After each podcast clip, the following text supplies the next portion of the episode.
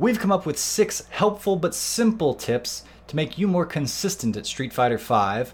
And Cammy won another CPT event. We have some objective considerations about her abilities, all on this week's episode of the Event Hubs podcast.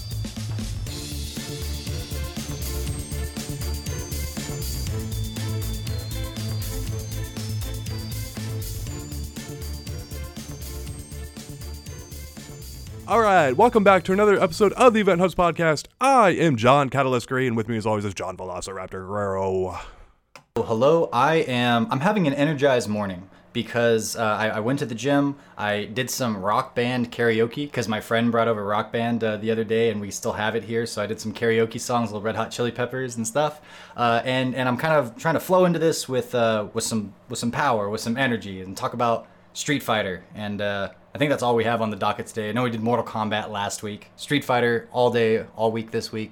Yeah. Let's get into it. In Rock Band too. Yes. But yeah. Um. Anyway. What? Anyway. What? Oh. Okay. Now, now, what Red Hot Chili Pepper song were you doing? I, I'm curious. I did Other Side. Other Side. Okay, that's a good one. Um. Well, I. You know, people might know this. Uh, I started a new character. I started Rose.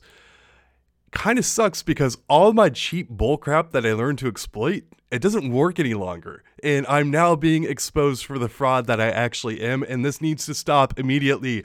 I don't like being accused of what I actually am.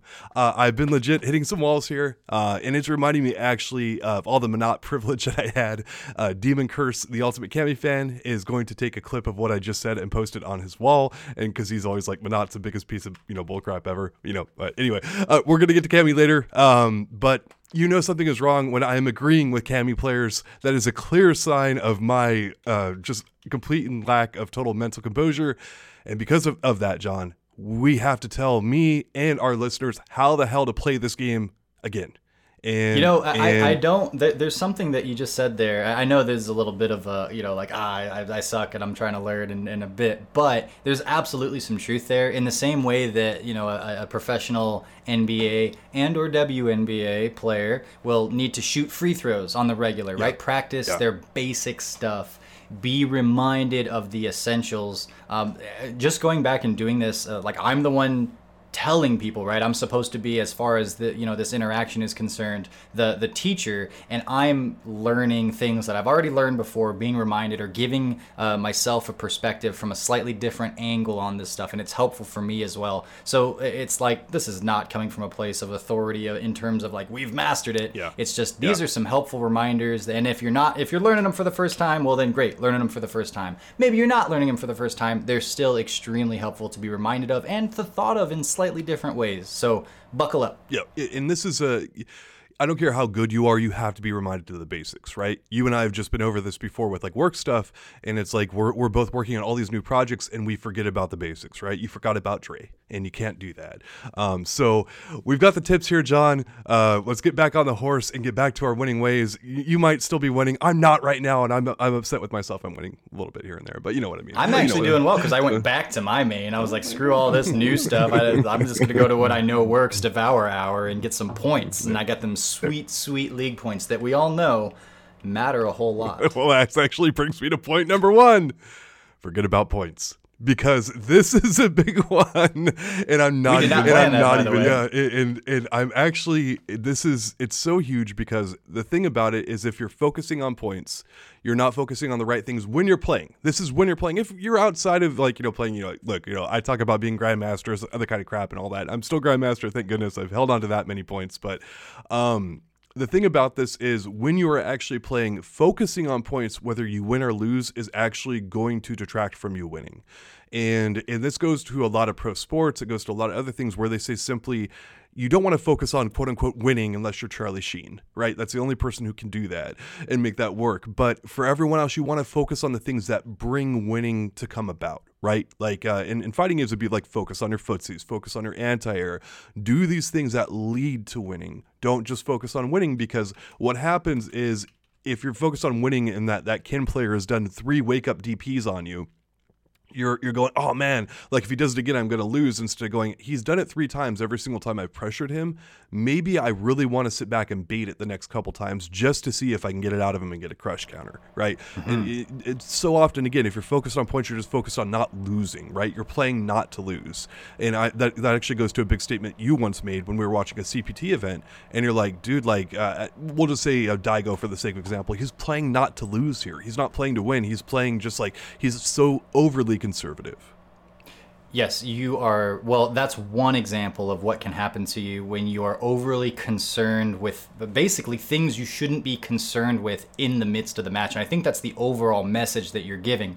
If you're spending, first of all, we all know how much mental bandwidth it takes to play a fighting game seriously all of it. Mm-hmm. At least if you're me, it's all of it. And even then, it's sometimes not enough. So if you're also throwing in a few other things like, I'm thinking about how many points this is going to give or, or, or I'm going to lose if I lose this or what it would look like to lose. Um, you, you, sit there and start, you know, there's the power of suggestion and you're envisioning uh, losing. It's like, well, that's the, that's the opposite of envisioning winning and all the benefits that would come with that, right? It's like you, you're already jam packed with stuff don't be putting more things in there to, to, to, distract you. Don't be adding juggling balls, especially ones that are not going to be helpful to you, uh, to, to your own equation. And so when you're saying like, you know, I'm playing not to lose, instead of thinking about what is it going to take to beat this person, like where are the, wh- where do I thread the needle? Where are they going to be exposed so I can hit them with my crouching medium or whatever it is? You're thinking about, oh, I could get hit here. Oh, I could get hit here. And like, there's a part of that that's helpful, right? Because you're trying to not get hit. But it's very easy to fall into, especially near the end of rounds when you can't take another hit, just to down back. And then you become the most predictable thing ever and what's more, if you go too extreme in that direction, you end up not pushing buttons at all because that's a risk, and you go so risk averse, like you said, that you could never even get the damage you would need to win the game, right? Mm-hmm. So you basically you fall out of balance, yes. right? Because you're you're you're looking at too much of one thing, too much of another, and you need to have balance at, at any time, and it's it's understandable. You have low life, it's high stakes situation, whatever it is, but fight that because and, and the way you fight that is you don't leave room for all these extra little like you know anxiety driving things to come in and mess with your balance. Yeah. And you brought this up like you're like hey i just got a bunch of points with Necalli and other stuff like that. And if you're not playing actually playing the game actively in terms of like if you're not in the game you're not in ranked waiting for a match and other stuff go ahead and like measure your, your lp all day long right? Like go ahead and do that. Um, it's totally fine because you you can take stock of how you're progressing in the leaderboards and other things and that is a good thing to look at. It's like hey you know overall i have gained 700 points or whatever in this last span of time. That's a fine thing to look at when you're not actively playing the game. It's like looking at the standings if you're playing you know the nba or nfl or whatever and stuff like it's that. it's like counting your money it, there you go. when you're sitting at the table. Kenny rogers man. So um but anyway uh but th- there is a time to look at your lp it's totally fine to do it. It's just don't do it while you're actively playing the game. That is the worst time. That should be the furthest thing from your mind is your points. Uh, the moment you start thinking about going to Disneyland is the time that you get derailed and you're screwed. So um, anyway, uh, um, and if you can't get away from the point struggle, just go play casual matches or go into battle lounges for a while. Uh, the point grind can get overwhelming for the best of us. Like even the best of players, they're like, man, I don't want to lose my points and other stuff like that. So if you can't get that pressure out of there, like you know, I, and I know that might sound laughable to some of you, right? But point loss anxiety is real, John. The fear of losing the points is real. Look, if you the same exact thing applies to when you're playing in a tournament. Yes. It's the same yeah. idea because what what we're really saying is don't be affected by the raised stakes and simul- that, that's that's like that's never going to fully happen right. right you're going to be aware and such but you know, does how does Daigo pull off moment 37 with all that it was in in terms of like, hey, this is the end of an Evo tournament, so high stakes that way. You got a million screaming people in your ear. Uh, how do you maintain composure doing that, except for to forget about all of those things because they're not helpful at this time? And I think points, another way of thinking about them, at least for the our purposes here, are they're a raising of the stakes. Mm-hmm. And therefore, insiders of more anxiety and uh, and that's not helpful for you as far as I can tell, and, and very harmful for you because they're distracting and because they they well they shake they put you off balance. They give you the shakes. They yeah. give you the anxiety nerves, and uh, and you don't want to be dealing with that when you have to act, yep. right? So Yeah. yeah. And again, you you might think that oh, you know, like I, I shouldn't be fearful of losing points and other stuff like that. But as K Brad once said to Gootecks Gootecks what the hell happened to your points? Like that. it's a thing. Even your friends will guilt you to your point, So it's okay, but you want to forget about it. It's a thing. It's a thing that they're going to be on your mind. And you just, again, put them out of your mind and just focus on the things that lead to winning. John, John, that's, that's my first point. What, what's your first rule? My first rule is, and I, I, I think this got posted to the front page. Uh, stop stepping on your opportunities. Mm. Um, and and actually, the the article that went to the front page is, is primarily about or focused on anti airs. Uh, but as I was thinking about it, this is super helpful. And, and one of these tips could have been like get better anti-airs. And that's right along those same lines as, you know, with the NBA metaphor, uh, keep practicing your free throws. That's there. But as I was exploring it, stepping on opportunities seemed like something a little bit fresher and probably something that we haven't said as many times on the podcast as get better anti-airs or make sure that those are refined. And what I specifically mean here is that when you're playing the uh, the footsie game, and as we've addressed many times on this podcast in recent times, uh, the the flow of Street Fighter V specifically, this wouldn't just apply to Street Fighter V, but mostly through that lens, uh, not so much like Marvel vs. Capcom, but the flow is very footsies uh, and slower paced now. And and one other thing that I've noticed from a lot of the pro players as we've seen a couple of CPT events play out now is that they're using more medium buttons as opposed yeah. to the very high reward crush countery buttons that we've become so accustomed to using and trying to dance around and getting frustrated by. And um, no wonder. One addendum, unless you play Cammy. yeah. Keep going. I'm sorry. I, I yeah. couldn't resist. We're going to get to her later, but I just, I've got to get a couple jabs in there on her because that, that's the only time I get jabs in on Cammy these days because I'm just losing to her left and right. That wasn't bad. That was actually not. Anyways, I was saying a thing. Um, it was that, oh yeah, stop stepping on your opportunity. So, the pacing of things, oh, I was saying it, it, it, it, no wonder that we used to use a ton of roundhouses and heavy buttons, but the rewards of a crush counter and the, the priority system are not what they used to be, right? Because they've been scaled down. A lot of these buttons have bigger and longer lasting hurt boxes associated with them, and they're bigger risks. So don't when you push those buttons, they're commitments. And now in Street Fighter V, and I would dare say in other games that are that are decently well balanced, making those commitments all the time is not a recipe for success. And in fact, you can see more and more what the cost of pushing those kinds of buttons uh, it can be in the way what we're seeing uh, how other people are playing, like the, the top players. The top players are spending a lot of time dancing around and putting up walls with medium buttons. Mm-hmm. Why? Because it's going to catch catch any forward advances, hopefully, and it doesn't tie them up for as long one of the uh, the best um, uh, like fireball uppercut thrower players in the world is of course John Choi, and I think this quote was from John Choi. I always associated with him uh, when I hear it. It's something that you may have heard before as well.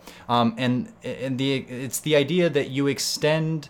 Um, to characters that do mid-range zoning, like they have really long pokes, like Chun Li is a good example uh, if you're having a hard time dealing with them, you treat their long range pokes like fireballs. You think mm. about them like mm. fireballs. And that takes us back to the Street Fighter 2 fireball uppercut game that John Choi was so good at. And the way that that's helpful is that it, it puts in perspective just how much of a, of a cost it is to do those things. Your character gets locked into these animations for a certain amount of time. And when you get higher and higher level, you can start appreciating frame by frame uh, uh, differences in things and what it means to get locked into this kind of stuff. So if you're sitting there fishing with your heavy buttons all the damn time, one, you're going to be more open to get whiff punished. But two, you're going to be stepping on opportunities because when you're locked into Necalli's standing roundhouse, you might get jumped in on because that's like a fireball, man. Mm-hmm. And if you had just pressed like a standing medium kick or something like that, you might be ready to anti-air, which is why this ties back to the whole anti-air conversation. But the pacing has changed. So what used to be like just throw out all these heavy buttons because it's a well worth it risk, I don't think it's that way anymore. And so we need to make the the change to not do that as much and dance around with our mediums a lot more often and let people hang themselves because now it's not so much getting whiff punished, you're not going to get dashed in on as much and you're not going to get jumped in on as much. You'll let people hang themselves uh, and and um, Yeah, that's the gist of it. So stop stepping on your own opportunities by hitting too many heavy buttons. John, I'm going to say some blasphemy here, and that's how come I've got on uh, Menat's ink today. So I've got this going on, so you can see that.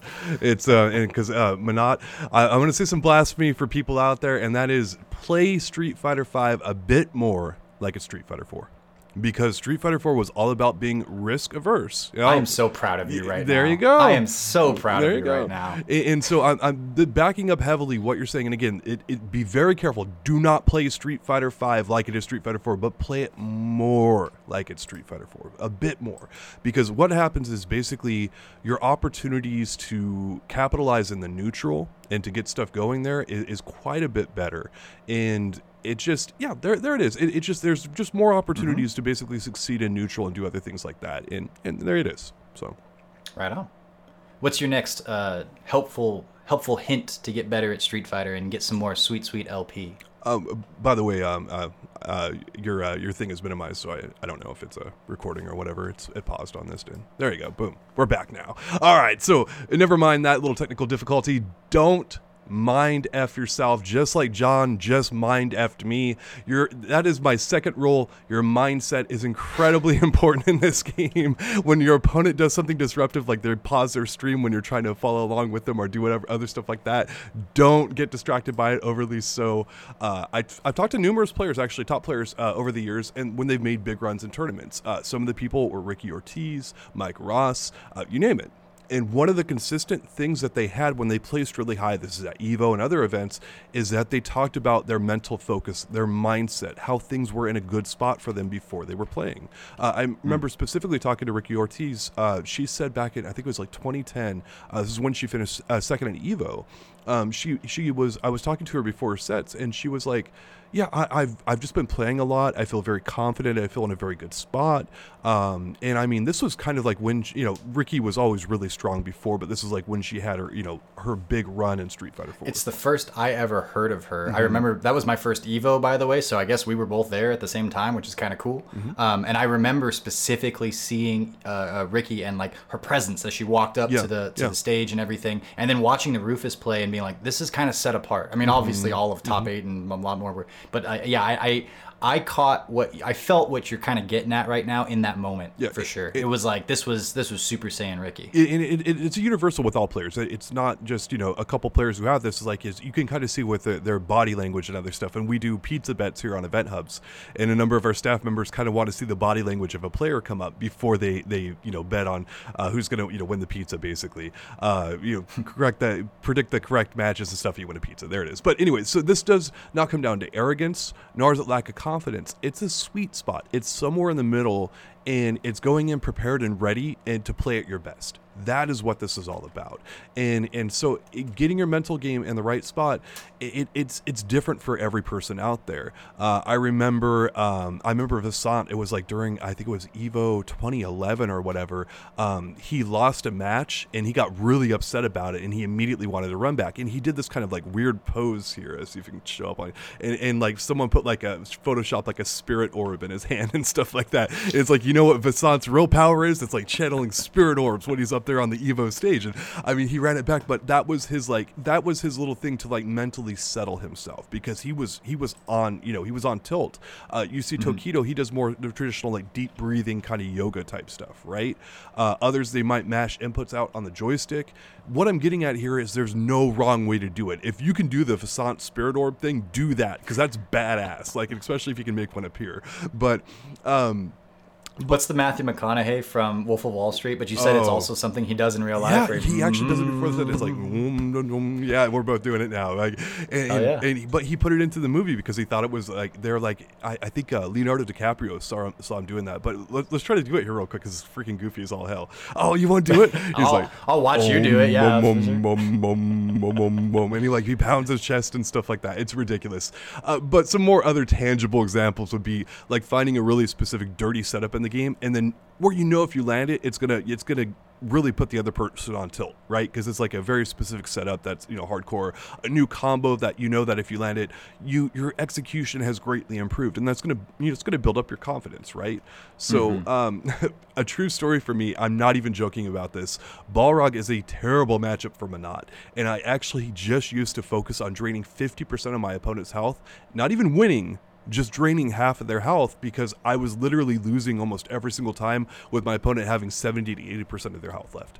And uh, it, so knocking him down to 50 was a big step up for me. And I would later go on to, you know, expect to win against lower ranked Balrog players, never the high ranked ones because screw that matchup. But um, uh, you can make your, your, your accomplishment whatever you want it to be as long as it works for you you know it's it's all about finding something that that really helps you. And uh, there's a few other examples but john i know you do some of this too. Like what stuff do you use to kind of keep yourself mentally sharp and ready to go I used to do um, push-ups in between sets when it was particularly tense. Um, that was a thing because it would like it, it would exert you know some of that extra energy that you were feeling in the midst of uh, oh, well uh, like a stream match at Wednesday night fights or I did it when I was playing um, infiltration at Evo whenever it was I think 2014 I'm not sure um, and, and like in between sets and it's like I don't know. It just it it, it kind of centered me. Um, and uh, but otherwise, like my little tick is I will I will drum um, my own little beat on the on the mm. buttons because I mean the, the clackety clacks. It's so it, it's so satisfying, especially if you have any kind of like a, a, musical what propensity or something, which I don't have a ton of, but enough to like appreciate that. Uh, something that just feels mm, rhythmic and like in agreement with the with with I don't know the atmosphere around you. I think that that whole like pounding the chest, uh, you can and and the humming, like you can find a frequency in that where your whole body is kind of like getting a little bit of a vibration. I think that's the significance there, part of it, and and that like feeling of like just it, it's it's again it's like comes back to a sense of balance, and anything that you can do that that calms that, um, and that helps you again get away from all of the other stuff and crap that's creeping in or threatening to creep in to crowd your mental uh, you know bandwidth and, and overload you and imbalance you i think that's eh, that's that's the secret to it the secret. Uh, it's it's not an easy thing to accomplish. It's something that you just kind of got to figure out and then try and do over and over and over again. Um, but it, you know whatever it is for you it can be very very helpful. In fact it can be crucial. And I've actually gone from a place where I was like, ah, that's just all a bunch of crap. And nowadays, I'm very much on board with the little tiny nuances of what puts you in, in, in, like puts you in the zone versus not that it's really important yeah so, so there uh, it is folks yeah john recommends pounding your chest and using a vibrator and it will get you going so Is that what I said? It's pretty close. I, am just going with it. It's all good. But no, it's that that it's whatever works for you within reason. I will uh, own it. Use a vibrator if that's what you need. Whatever. Drum on the sticks. Who cares? Uh, but yeah, it's uh, it's all about mental uh, stuff. And again, uh, it, it, this is about playing up to your potential. If you're playing against a warlord player uh, in your silver rank, like in all you equate like this to, if like, well, if I don't win, it's not successful. No, you want to play up to your potential. If you felt like you played up to your potential and you played well, you're good to go. Use a vibrator if you need to. There it is. John, what's your next rule? so, so, my next rule, um, as I as I read it here, kind of goes hand in hand with my first rule, in that one, you're trying to do a little bit less in the way of like heavy buttons and stuff, but you're also going to be taking advantage of people that are abusing them. Um, this has been something that you've needed to try to be able to do in Street Fighter V basically since day one because you know how often Urien's going to come up and try to shake your hand, and other characters are going to stick out their forward fierce buttons that are crush counters that are so good, and they're going to be fishing with them. And there's a lot of moves that are still very good and and even if they're not as good as they were you've got people that have built their street fighter legacy street fighter 5 legacy and and, and their whole like culture of of individual play around these things and they're still doing them and they're still getting away with a lot of stuff too so when you have someone like Birdie's standing heavy punch, right? Where he like reaches forward with both arms and basically stretches across half the screen to to whap you, or Urien's heavy punch or whatever. There's, there's I mean, every character is going to have a couple moves like this. When you find a move that is giving you a hard time, that seems like it's very strong, uh, you need to take that into training. This is the tip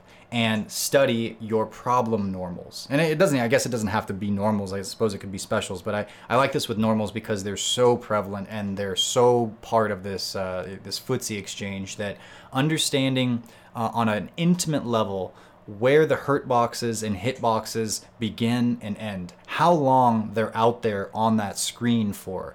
You know, when you start getting an intimate feeling with this and it, it becomes instinctual, you have that clay in your hand, mm-hmm. and it's so important to be able to manipulate that on the fly in real time while you're playing a match. So, the way you do that is you get frustratedly blown up by one of these moves, um, and you go, That's where I'm getting hit a lot. Okay, fair enough go into training mode, have the character do a neutral jump, and then do the move, right? So you know exactly when it's coming out. And just start spacing your character away farther, farther, farther until they're no longer getting hit by that move. And then try to start hitting the end of it, you know, so you're so you're whiff punishing it. See what it feels like yeah. to be see what it see what it looks like to be just outside that perfect range. Because that gives you so much, especially against a player that's going to be doing those kind of things too often. But even so, if that's just a really good footsie tool that this character has, well, you've just learned a range that's going to be incredibly helpful for you against this character. And that might yeah. lead to you basing an Oh, well, I was going to say, like, people might be hung up, like, well, I don't want to just learn Chun Li's, like, you know, crouching heavy kick range and other stuff. And it's like, well, in this game, a lot of normals have similar ranges and, and hit and hurt boxes on them. So if you're le- learning, like, say, Chun Li's crouching medium kick, you'd be shocked how applicable that is to Ryu's crouching medium kick and a bunch of other characters' crouching medium kick as well. A lot of a lot of these normals that John's talking about labbing here, they have similar properties, frame data, hit boxes, and hurt boxes, and you can make very slight adjustments where if you know how to space yourself out from a typical crouching medium kick, that's going to be applicable for 50, 70, 70% of the cast, somewhere around there. A large portion of the cast have similar ish normals. There are exceptions like Menat and a few others, but when you're labbing for you know Chun Li's crouching medium kick, you would be shocked how often it's going to be applicable to other characters as well. Mm-hmm.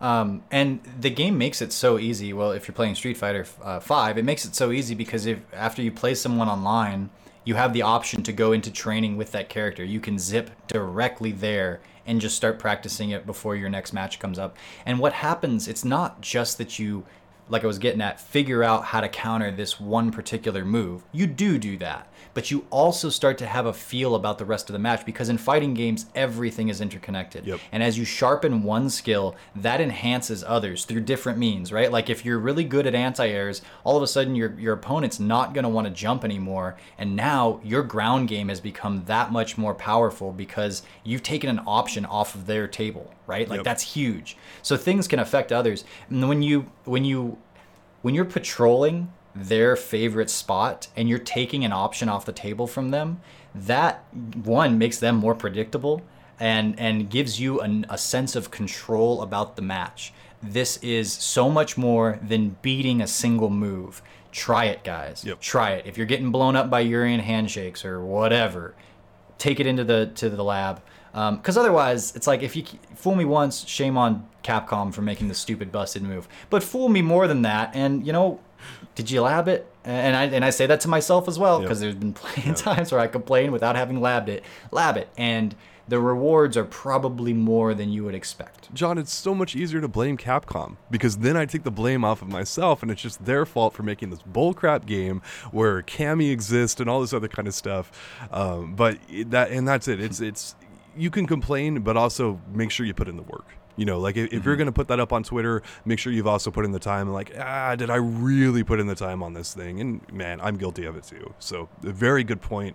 Um, and, and again, this it may seem like a small thing what John just mentioned, but it's really a huge thing that fleshes out so much of what you're doing in this game and it, it really expands upon your stuff and it's like it's like yeah just countering a few normals and knowing the ranges and stuff like it really filters out through a ton of characters in this so so there it is uh, so my next tip is watch people you have respect for or have a similar style to you and mm. this is a 2021 era. It's so nice because pretty much everyone's streams are maybe they have a YouTube channel.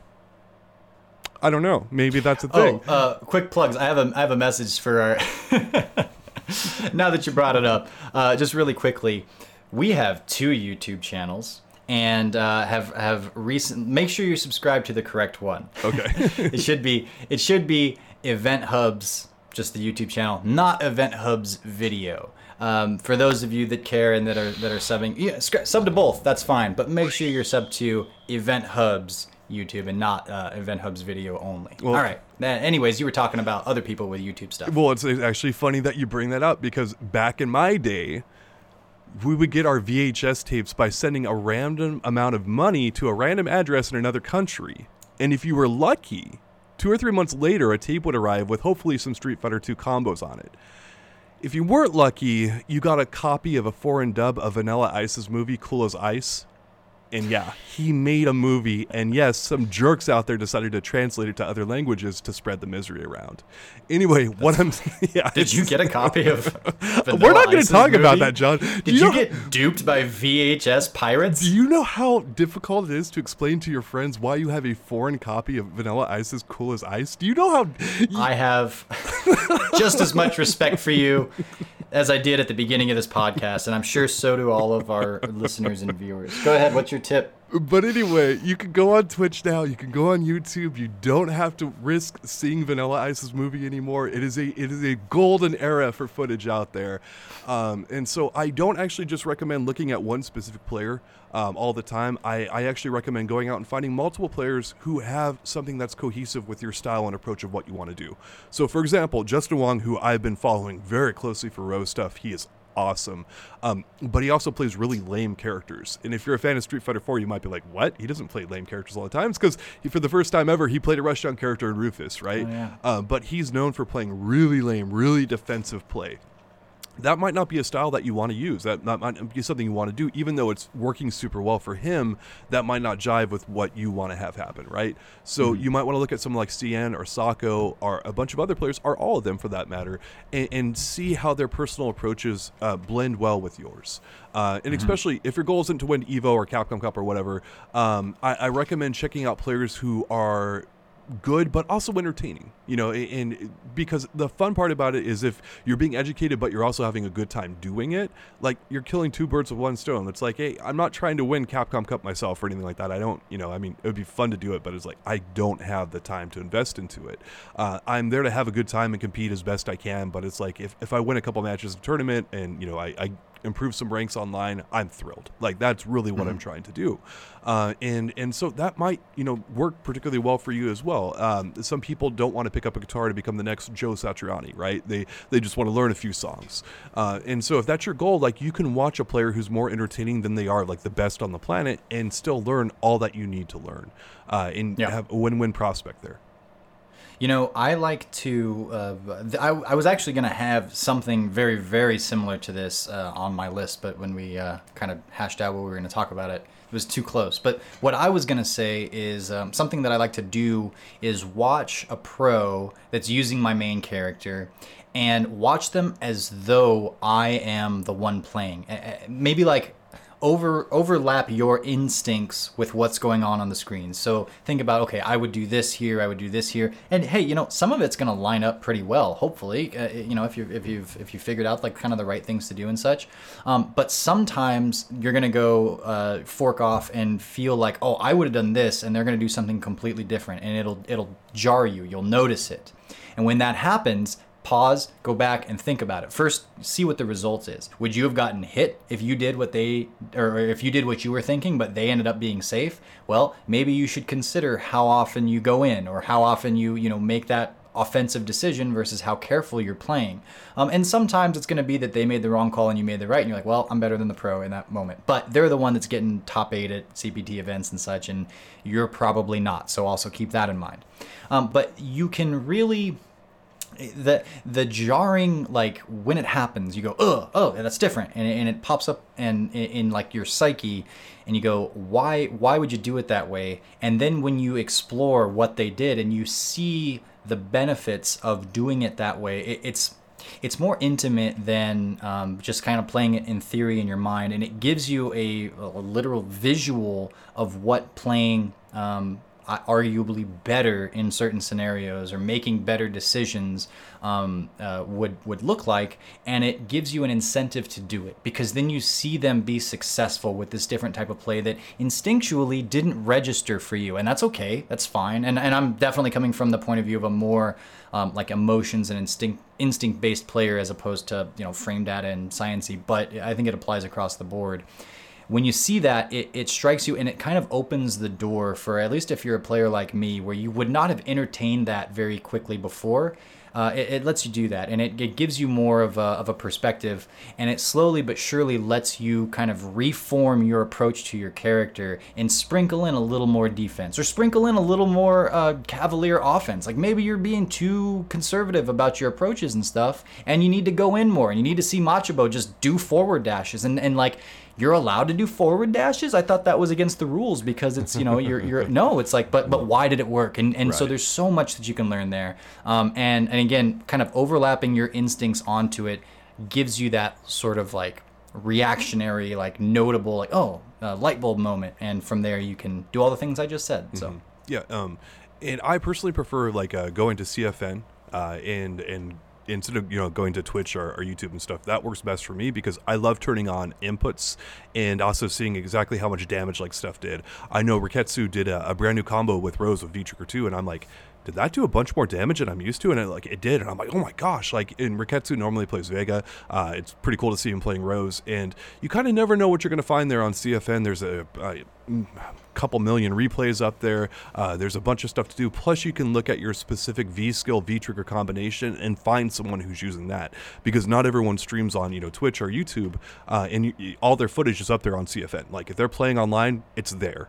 So. Mm-hmm. Um, what I do is I, watch like four or five games. I take notes on my phone uh, of stuff that I think is worthwhile, and then I go and work on that stuff in training mode and during matches to get better and it's uh, I don't want to take 50 notes and stuff like that. It's like no, let me let me scribble four or five notes here uh, on stuff that I'm working on. You know, watch a handful of matches, and then obviously I'm inventing some of my own stuff too, right? Like it, it's uh, I'm not just going to sit there and try to replicate what other people are doing, but again, we're all taking tech from each other. Like there's no player mm-hmm. out there that's if, if you're not looking at that. Like I, I, remember hanging with Justin Wong at Capcom Cup. It was like a couple years ago, and, and, we're sitting there talking before one of his matches, and he's like, hey, you know, uh, we're talking about doing content and other stuff, uh, and he's sitting there watching uh, his next opponent up there um, on YouTube, right? And you know before they're going to play, and it's like all the pros basically will do that because watching footage is that helpful, right? And you're looking for any kind of little patterns, you're looking for any kind of thing out there. Um, CFN, you know, this works for any fighting game, uh, but but CFN I particularly enjoy because of you know the damage inputs, being able to rewind uh, really quickly, bounce around with replays, do replay searches and stuff like that. Like there's so much there on CFN. It's really underappreciated, I think, by the Street Fighter Five community uh, overall uh, not by us because we were freaking on there all the time, right? But um, mm-hmm. um, it is it's just a great opportunity to get better, and I actually enjoy watching tape. You know, like it's uh, in pro sports, like they, they call it watching tape all the time, and uh, you know, it's just watching games. It's like man, it's like watching fighting games to get better. That's great, you know. And as I said, it's uh, it beats the hell out of Vanilla Ice. So. you know, uh, final round, I don't remember which one it was. I want to say 17. It doesn't matter. Um, I was in Momochi's pool and he had put out a tweet like the night before or something saying like uh, something to the effect of if I oh no I'm sorry.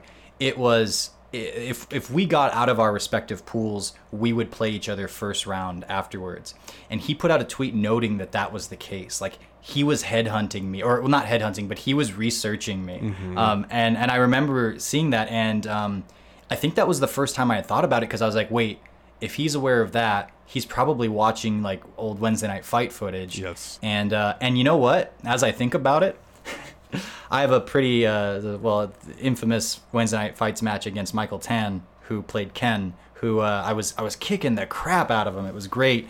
And then he uh, and I got him to do Ken's V or Ultra Two, which is the flamey spinny Tatsu kicks one, and you can just duck under it and uh, I famously I had him dead to rights. I remember him going oh as soon as he did it because he knew it wasn't it wasn't good, and I uh, stood up into it instead of just hitting heavy punch because I wanted to get like a full combo punish, even though I didn't need it. Anyways, it was terrible, and uh, and I ended up losing because of it. Anyways, Mochi did the same thing when we played at final round. I'm sure it was on accident, but it's funny because it's like, oh, did he research the tech and did like, oh, Velociraptor's weak to random ultras that he's just gonna get hit by. by the way, I didn't. I won the round, and I turned back and I looked at. Vi- I remember seeing Vicious, and I was I like smiled at him, and I was like, we done it. it's, like, it's a, again learn from your mistakes and uh, know that other people are studying your footage. It's uh, when I was playing on the CPT when I placed in the last tournament. Um, I, I a lot of my opponents like I you, you, know you've got 20 or 30 minutes of downtime while you're waiting for matches to finish up, right? And so mm-hmm. I went on their CFN profiles and I'm like, okay, this guy likes to jump, right? And and I'm like, uh, and you can get stuff, and I got further in the tournament for doing that, right? It's like I, I placed in one of the biggest tournaments last year, uh, and uh, there's another tournament this year, uh, this this weekend, and I don't think I'm going to be playing in it because I suck ass right now. And I'm trying That's to. A good, good, reason to not try to do something. Yeah. If you think that you're not very good at it. Yeah. It's so I'm I'm I'm thinking I'm just gonna to put the time in there, but I mean again, all I'm saying is that John and I do have experience doing this stuff, and like it works, you know, and uh, we're not trying to lead anyone astray here for obvious reasons, but uh, we also have the experience to back it up. Uh, but John, what's your final rule? What what what? My last one is. You were talking a little bit just a minute ago about uh, looking up people that have the same V trigger and V skill as you. My last one is explore your other V skill and V trigger, even if you know they aren't as good. I did a I what we I think we talked about this a few weeks back, and mm-hmm. I did an mm-hmm. article where I was talking about why I uh, was using Necalli's V skill two, and I conclusively I think that it's nowhere near as good as V skill one. And if I'm playing in tournament, I'm going V skill one virtually every time. That said, playing with that opened up. Um, it's it's like it's like the easiest or most close to home way of giving yourself another perspective because you can do that through playing another character you can do that through playing another fighting game and you'll see different different things like it'll just naturally be called to your attention stuff that you might not have been aware of or aware of at certain capacities. So it might change the the way you you know the distances and the ranges you play at. It might change the pace that you play at. It might change whether you're an offensive or defensive kind of approach to to a certain matchup whatever it is. But it gives you a new perspective and you can always take that back uh, what would you say like home to mm-hmm. your to your main character yes. to your main loadout and you have that information. And sometimes it's like not directly applicable because you know for, for obvious reasons. Your, your, your V skill now just doesn't allow you to do the things that the other V skill does.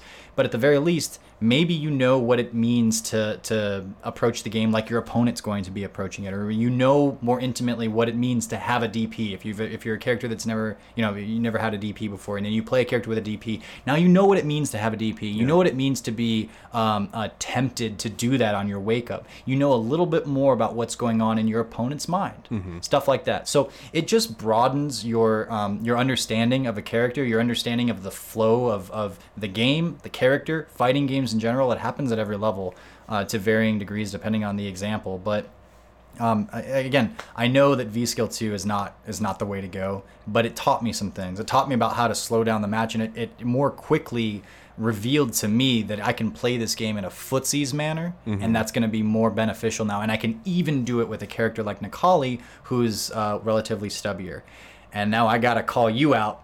I wish I had I wish I had said more because um, I, I, know I was thinking about it when we were talking about uh, it just in like regular Skype chats on a, in a, you know in the Event Hub's uh, water cooler area. When Rose came out and you were saying man her V skill one is total trash. It's not usable. It's random. And and and you said it with you said it with total evidence as like you yes. backed up your claim. This kind of stuff doesn't traditionally bode well That's in fighting games yes. for obvious yeah. reasons.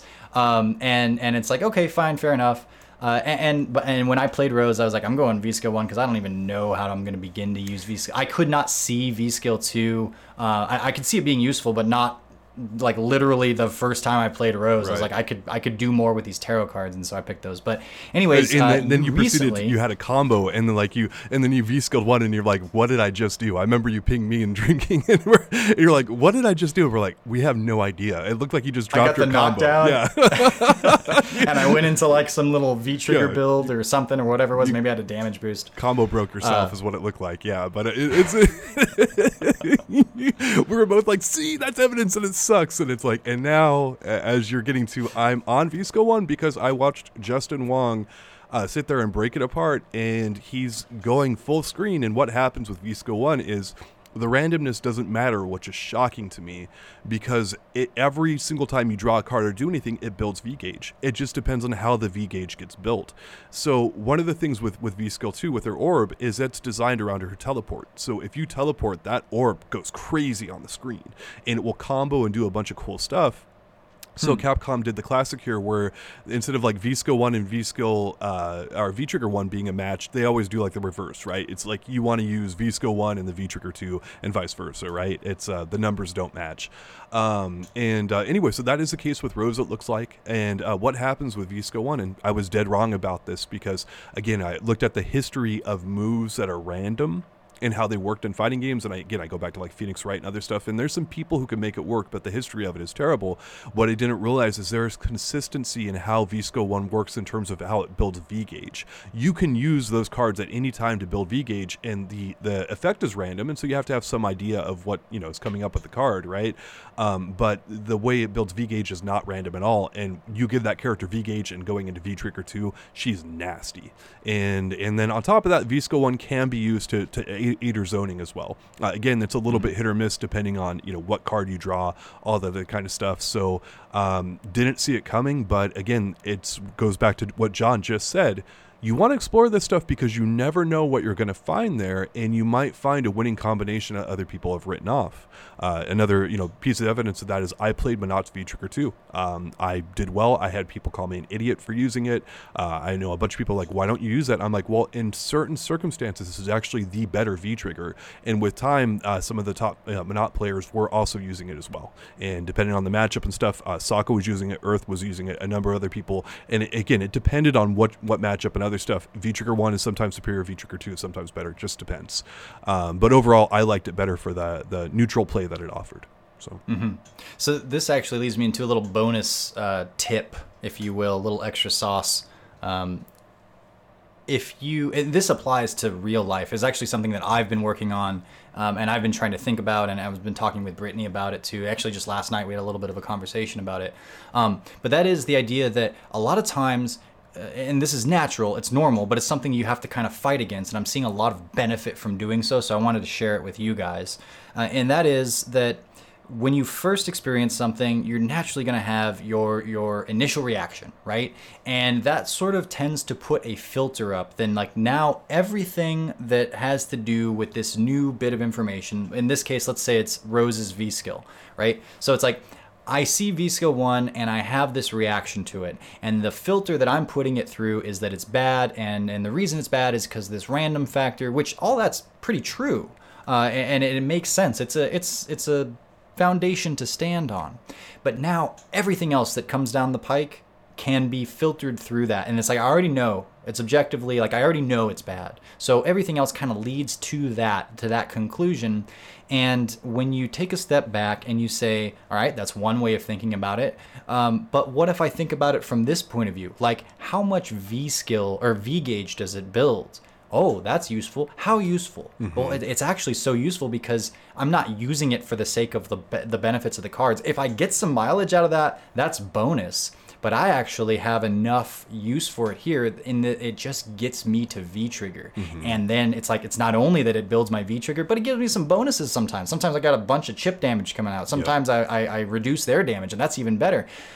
That doesn't happen unless you change your lane a little bit and you look at it from a new point of view and I'm constantly preaching myself this kind of stuff because I've, I've seen it so many times, yep. examples like that, where I'm like, I know that this is this way, and it's like, well, if you think about it from this way, you might see new value in it, and and who knows, maybe maybe you're right.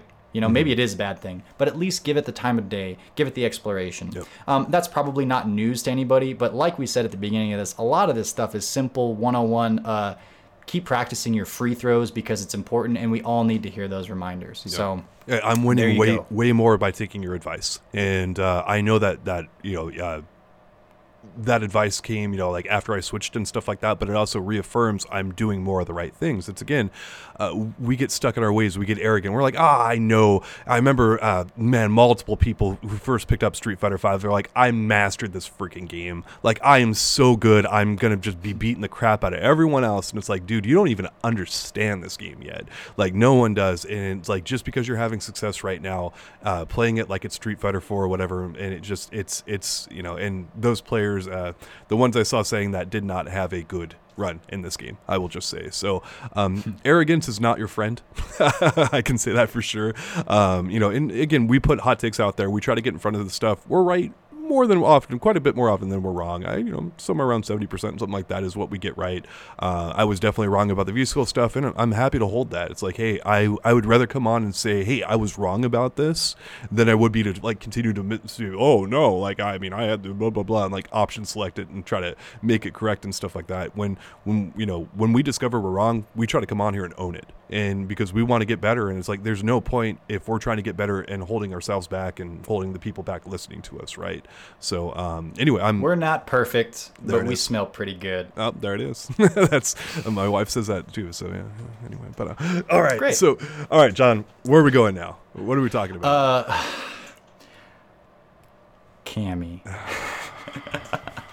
all right, guys. So uh, um, there have been reactions. There have been reactions to uh, to our opinions about Cammy and her abilities and if she's where she needs to be and if we're big fat whiners that just need to grow up, or if that there are some legitimate problems. And I think that, uh, you know, we'll probably meet somewhere in the middle. But for now, I think we're gonna whine a little bit more about. Are you sure? She uh, hmm. she won another CPT event. That's a thing. So so I'm just just putting it out there, and uh, and and you know I'm seeing more than anybody else people complaining about her abilities. Uh, so here we are. Uh, Cammy, uh, I think, continues to be. Here's here's a way of saying it. Is she a problem? Is she one of the best in the game? That's okay. But yeah. is she a problem? Yeah. Maybe that's kind of where we should go. And then so, and this is an evolving thing. We're not going to have a. We don't. Here, here's here's us practicing what we preach. I'm not for sure that she is. Okay, I could be uh, given evidence that she's not. I want to have a discussion about it. I want to explore the details, and I want to come up with a you know a scientific conclusion as to whether or not Cammy is a problem. How do we feel here a, a week or two later from our initial Cammy's too easy to play? She's too good.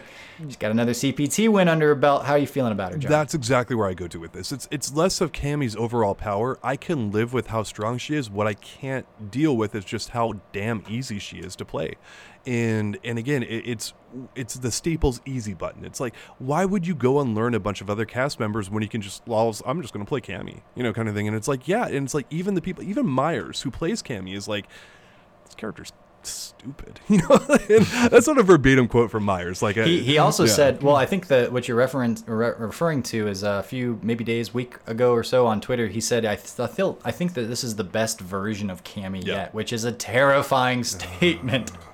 and he plays her, yeah. and he said he's super. She's super boring to play. Yes. Uh, does that mean that she's not challenging you to think and, and yes, she's that's super pretty easy? much what and, it is. And, and is that a sin? Maybe it's not a sin. I think that's, that's what people are sin. saying. Too. How it's is like, that not a sin? dude. Like again, you can't have characters who take the level of playing like you know a Zeku, uh, a Gil, and other stuff like that, and expect people to actually actively play those characters when you've got an easy button that you can press. And again, it, okay, but they still kind of do in that Cammy only had I think a total of four Cammys in the top 32s of of both. So there was like I think there were three Cammys in the Japanese top 32 and one Cammy in the it was it was it South American top 32 that just played out. Uh, so so it's not like she's super popular. It's just well, that she's I, winning. I did some stats here too. So since 2016, and not counting the last Capcom Cup, uh, which was kind of like an offshoot, kind of weird thing where the, the invited players didn't get in there. But so we've got four Capcom Cup events in total since uh, the Street Fighter V started, right? The mm-hmm. average mm-hmm. amount of Cammys that you see in the results is slightly over three at every single Capcom Cup since the game came out. So mm. you are going to see an average of three people playing Capcom over that little bit over. It's like 3.25 or whatever, right? That's how many freaking cameos we've seen from the get go. And it's like, okay, when you have a character that's that good, that's been this good for that long, it's time to knock her down because you have a history of evidence here. This is not like a character who's like, oh, you know, it's like, uh, let me see, like G, right? Like, how good is G really? Well, G never won that many events and other stuff like that. This is not the case with Cammy. This is one of the most winningest characters in the history of Street Fighter V. We have a plethora, John, a plethora of evidence that that Cammy is one of the best characters, and it's like I don't get it. And it's like, okay, she's easy to play. She's one of the best characters in the game. And when this is one thing I will point to being right. The moment we read Cammy's patch notes, I came on this podcast. So I said, Capcom, what were you thinking? And and look, this has been held up. I said she's going to be winning stat stories in terms of like being the most popular character on the CPT. She won the first one from CPT Japan. Um, this is oh, this is a, a, frustrating character that I called from the get go. But yeah, go ahead. Yeah, I. Um, I've taken issue with her dive kicks in the past. Uh, that's a different conversation. We don't have to go in too far to. But in in terms of the overlap here, it's that they're moves that kind of do too much yeah. and they're too easy to to do for. And so there's a clip that's been making the rounds. We posted it. Um, uh, this just showcases Cammy privilege, as I've been uh, calling it. And I got some heat for this one too, but it was Phenom playing, we'll show it here, but there's Phenom playing Cammy against a Gil player. And Phenom was the one that shared the clip yeah. uh, and said, This character needs to be stopped. What happens is uh, the the Cammy kind of she has V trigger one activated, and so Phenom jumps at the Gill player. The Gill player then activates his V trigger, so we get a screen flash. So Cammy's in mid air, and it's like one of those like, oh, you I got you dead to rights. Mm-hmm. And Phenom still, as he I'm sure he was planning to do, goes for the V trigger dive kick and um, to, I think it's to cross Gil up, and Gil's in the corner, but it's like because uh, because she can do that. And Gil uh, goes for critical art, which creates a uh, you know like kind of like an orb hurt box uh, out in front of him, and it works very well as an anti-air. And normally it, it will huge, and it has a ton of active frames. You and I have both yeah. been hit by it a number of times, and even mm-hmm. when the Gil players with with it, it stays out there active frame so long that you will see people walk into it. It is a really oh, yeah. good critical art, uh, and mm-hmm. a lot of people don't play against Gil, so they don't understand how good of a critical art this is. This is one of the the best reaching range critical arts in the entire game. It is really good. Right, and um, and so what happens is uh, it's I should say it's invincible for frames one through 8 mm-hmm. and then it's not anymore. Um, and when you get hit by it, it goes into this animation where Gil does the whole seraphic wing and takes off like half of your life, and it's great. Um, so Phenom's Cammy gets hit by it, but uh, is is like slightly behind Gil's head um, and so like the top half of her body makes contact with the hurt box of it or, or the hit box of it, and she she bounces from the hit but does not go into the animation because they trade. And what you're left with is the Gil player lost all of the meter, and then uh, they, they and is now cornered, and they play out the last few seconds of the round, and, and Phenom wins with an anti-air that works. And so, first of all, yeah, you can explain why it happened, and I and it makes what would you say, like kind of like scientific frame data hitbox sense? What's going on is it's we all have our suspicions of Cammy being ridiculous, right? To see actual visual proof in a real match of it happening is just confirmation of what we knew. And that's why to me this clip is so damn upsetting. It's like I knew this and now here's freaking proof. Capcom, why weren't you listening to the community on this? Why didn't you do a better job with Cammy? Yeah, and I, and I would say that okay, so again, you can explain it away. Like it, it, makes sense. Like that's what should have happened with the way things work right now, and and it was that the Gil player was not in the right place to be able to do the super there. Fair enough. But on another level, you've got Phenom, the one doing it, sharing the clip and saying this character needs to be stopped. Like there's something in Phenom's heart that went, I don't want to play the game that's like this, right? Like the amount of risk reward, uh, um, um, mental, like like cognitive bandwidth that's necessary to do this. It's it's not balanced and it's not ultimately fun, even for me, the person playing her. Uh, Myers has like you know made the statements that we that we heard earlier, and, and also by the way, he retweeted this and shared it with laughy faces. Um, and then more recently, the player that actually got hit was also streaming and shared his reactions, and the and it's just exactly what you would do if you were that person. You would go like, "What is going on here?" And you know you felt it probably yourself in the past. It's like that surge of frustration and, and injustice. And it's like you can explain why this works, and technically it does. But how many people want to be playing a game where this is the kind of interaction that happens? And then everything right. else you know about Cammy and all of her other privileges, it's like people are not going to want to do this. And in an, in an environment, in an, in an age when it's a service or it's a product as a service and that we can constantly update, I say you should attend and make it so that these kinds of things don't happen. And I and I'm, I have not even gone as far as to really sit and think about well, for this particular example, what should be changed around. I'm I, am i am arguing more in like the theoretical kind of general yeah. idea that Cammy, like we've said, Cammy's too easy, gets too much reward. Cammy has a, so much she, privilege that she felt entitled to do this, and of course it worked out of course it worked out for her. That's pretty much what it comes down to. And, again, John, where you were going with that exactly, Capcom needs to be touching this game more often when you have a very clear problem like Cammy. And again, Cammy's overall strength is less of an issue to me than just how easy she is to play for how good she is. They attended to Bison, why don't they attend to Cammy? And and to, to spell this out for people, take a number of her specials, maybe all of them, and drop 10 damage off of every single one. And you know what? She's still going to be really damn good. Take her post super mix up, where she gets a great mix up after her three frame super that she is really easy to combo into, and make that not a true freaking Oki mix up. Give her a little bit more recovery off of it so that when she is steamrolling you, which happens so often with Cammy, that she has a little bit less of an opportunity to do so. Maybe you can add a height restriction on her V trigger dive kicks so that they taste, at least take a little bit more thought to use before you're plus 7,000 when you just get the opponent to block them, right?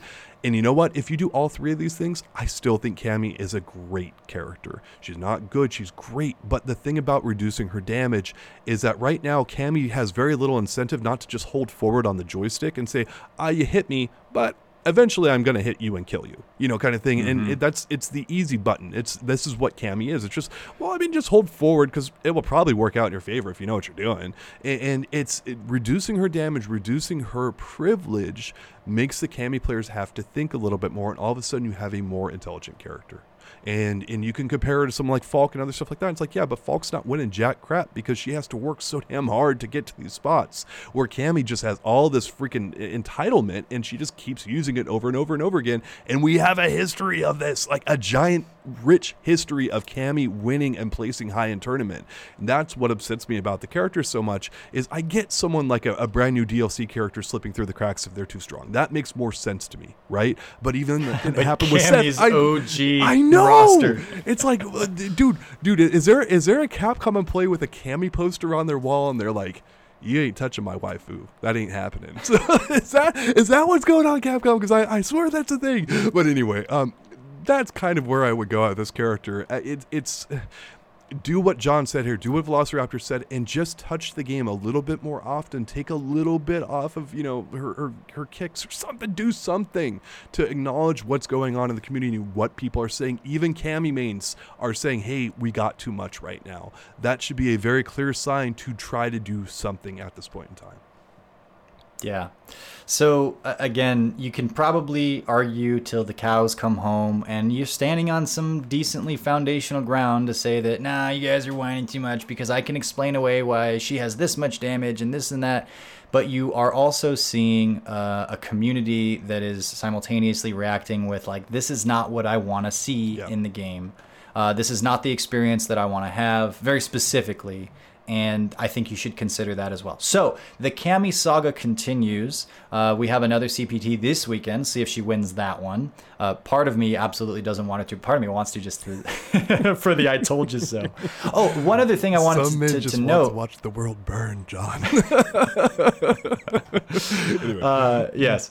Uh, so uh, I, I, I did I I tracked V shift usage in the first seven matches of the top eight of the most recent CPT because we did that with the Japanese one, and I kind of just wanted to continue to explore. Um, so just really quickly, they used a lot more V shift uh, in this CPT event. Some players, and, and you'll notice this when you're playing online too. Some players are just like every wake up they'll do V shift, and that's yeah. gonna you know inflate the numbers a bit. But where we had in these first seven or so, uh, in the first seven matches, I think there was like eight total times it was used by the Japanese players. This time there was 39 uses of, of V Shift. Now, a lot of those were Zero Mechs, the, the Balrog player who went ham with it and used it a ton.